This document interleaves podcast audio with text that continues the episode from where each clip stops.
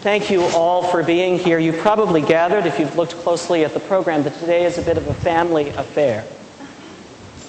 And so I might as well tell a few family stories just to get the ball rolling.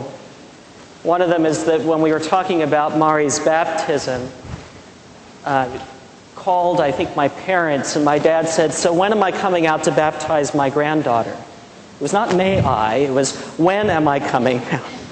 Let's set a date. Because it's a family tradition, I was baptized by my grandfather, so might as well carry it forward, I guess. Another little tidbit was back when I was preparing uh, for ordination. I had just started the ordination process. My dad was seated on the Commission on Ministry in the Diocese of West Missouri. And so when I came up as a subject, he would get up and leave the room. And then he would come back in the room after they had talked about me. And somebody on the Commission on Ministry would say, Well, now that we've talked about Ben, we can talk about Richard. Part of my preparation for the ordination process was taking a battery of psychological evaluations, which is normal in most of our processes around the church.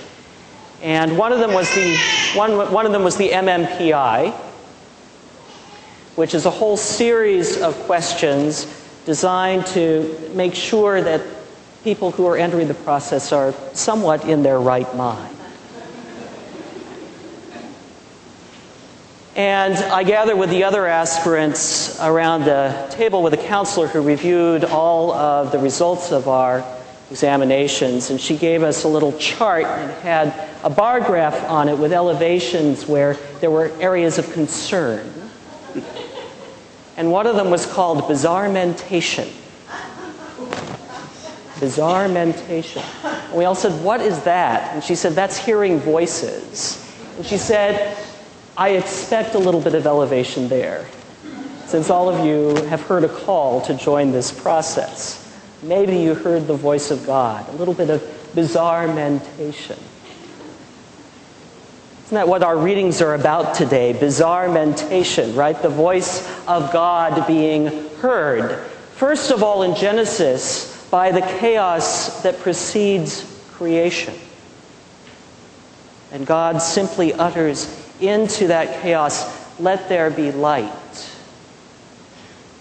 And the created order begins to come into being.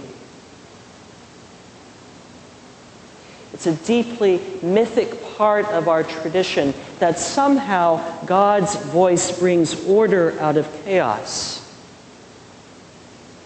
The fascinating thing to me as I reflect on the record of this in Scripture is that God's voice, in this very sort of naked, direct form, appears only a handful of times in all of the scriptural record. Normally, God's voice is mediated through prophets and leaders and interpreters and mystics. Just a handful of times, God speaks directly.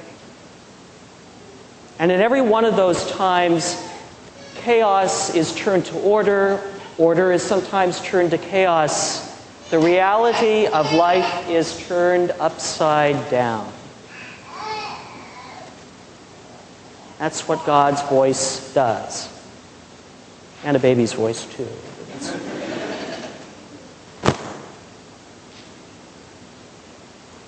Richard Rohr, who is a spiritual author and also speaker around the country, talks about wonder and wondering, something we teach as a foundational spiritual discipline for our children in godly play. And he says there are at least three ways that we engage in the spiritual process of wondering. The first way, he says, is standing in disbelief, which is an interesting place to start. Standing in disbelief, we wonder. And by disbelief, he doesn't mean mere skepticism or a little blip on your MMPI that says bizarre mentation. He's talking about the deep emotional reaction, I believe, that we all have when we encounter something that so challenges our notions of reality that our first reaction is, I don't believe it. I don't believe it. Our world is turned upside down. And if you reflect on those few stories in Scripture where God speaks directly, it makes sense. It's the voice coming out of the burning bush saying to Moses that he is called, the voice that says, I am. It is the voice to Peter on the rooftop, learning that everything he thought about the way an ethical life should be led needs to be opened up so that the Gentiles may be included in the Christian faith. And of course, it is the voice in today's reading from Mark. Mark, you see, has God speak even before Jesus speaks for the first time. We don't have any of the infancy narratives or any of the lead up that we get in some of the other Gospels. Jesus simply comes out of Nazareth in Galilee to be baptized, along with everybody else, it seems, in the River Jordan. And you have to wonder when the sky opens up for Jesus and he hears God's voice, if his first reaction isn't, I don't believe it. Because Jesus' life has just been turned completely upside down. His world is being remade. The second part of wondering that Richard Rohr talks about is standing in questions. What does it mean that God has just spoken? What does it mean that God speaks to us in our lives if we will just but listen in the midst of all the clutter and the noise through people who come to us, through our tradition, through our loved ones, and through the stranger? What happens when we bring our questions into that and ask, What are you trying to tell me? What are you trying to tell me, O oh God, in the midst of this? Standing in questions. What would happen in your MMPI? Would you get a bump on bizarre mentation? Are we Christians all just a little bit on the crazy side as far as standard psychological evaluations go? Have you heard the voice of God speaking in your life? It's a voice we're called to seek and search for by virtue of our baptism A voice that has been speaking from the very beginning, bringing creation into being, turning our lives upside down and inside out. Order from chaos, chaos sometimes from order. It's when we have been confronted by a reality we thought unimaginable that we recognize the voice of God speaking in our lives. That life giving voice, that life transforming voice.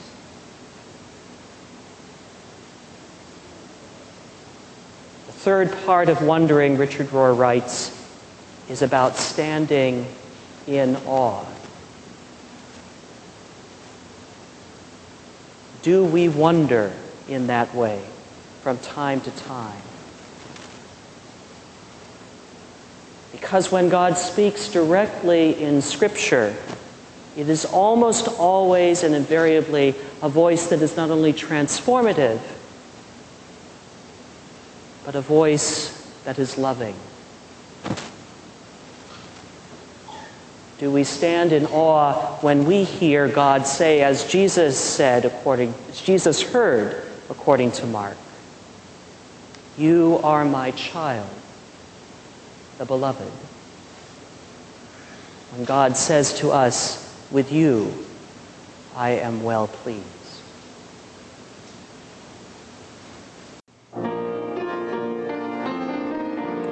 This has been a sermon podcast from the Episcopal Church of Our Savior, Mill Valley, California. We are a growing, welcoming community for those seeking to deepen their relationship with God and to journey in faith with God's people through the breaking of bread and in service to others in Christ's name. You can reach us by phone at 415 388 1907 or visit us online at oursaviourmv.org. That's O U R S A V I O U R M V for Mill Valley dot O R G. We wish you God's peace, and we hope to greet you in person very soon.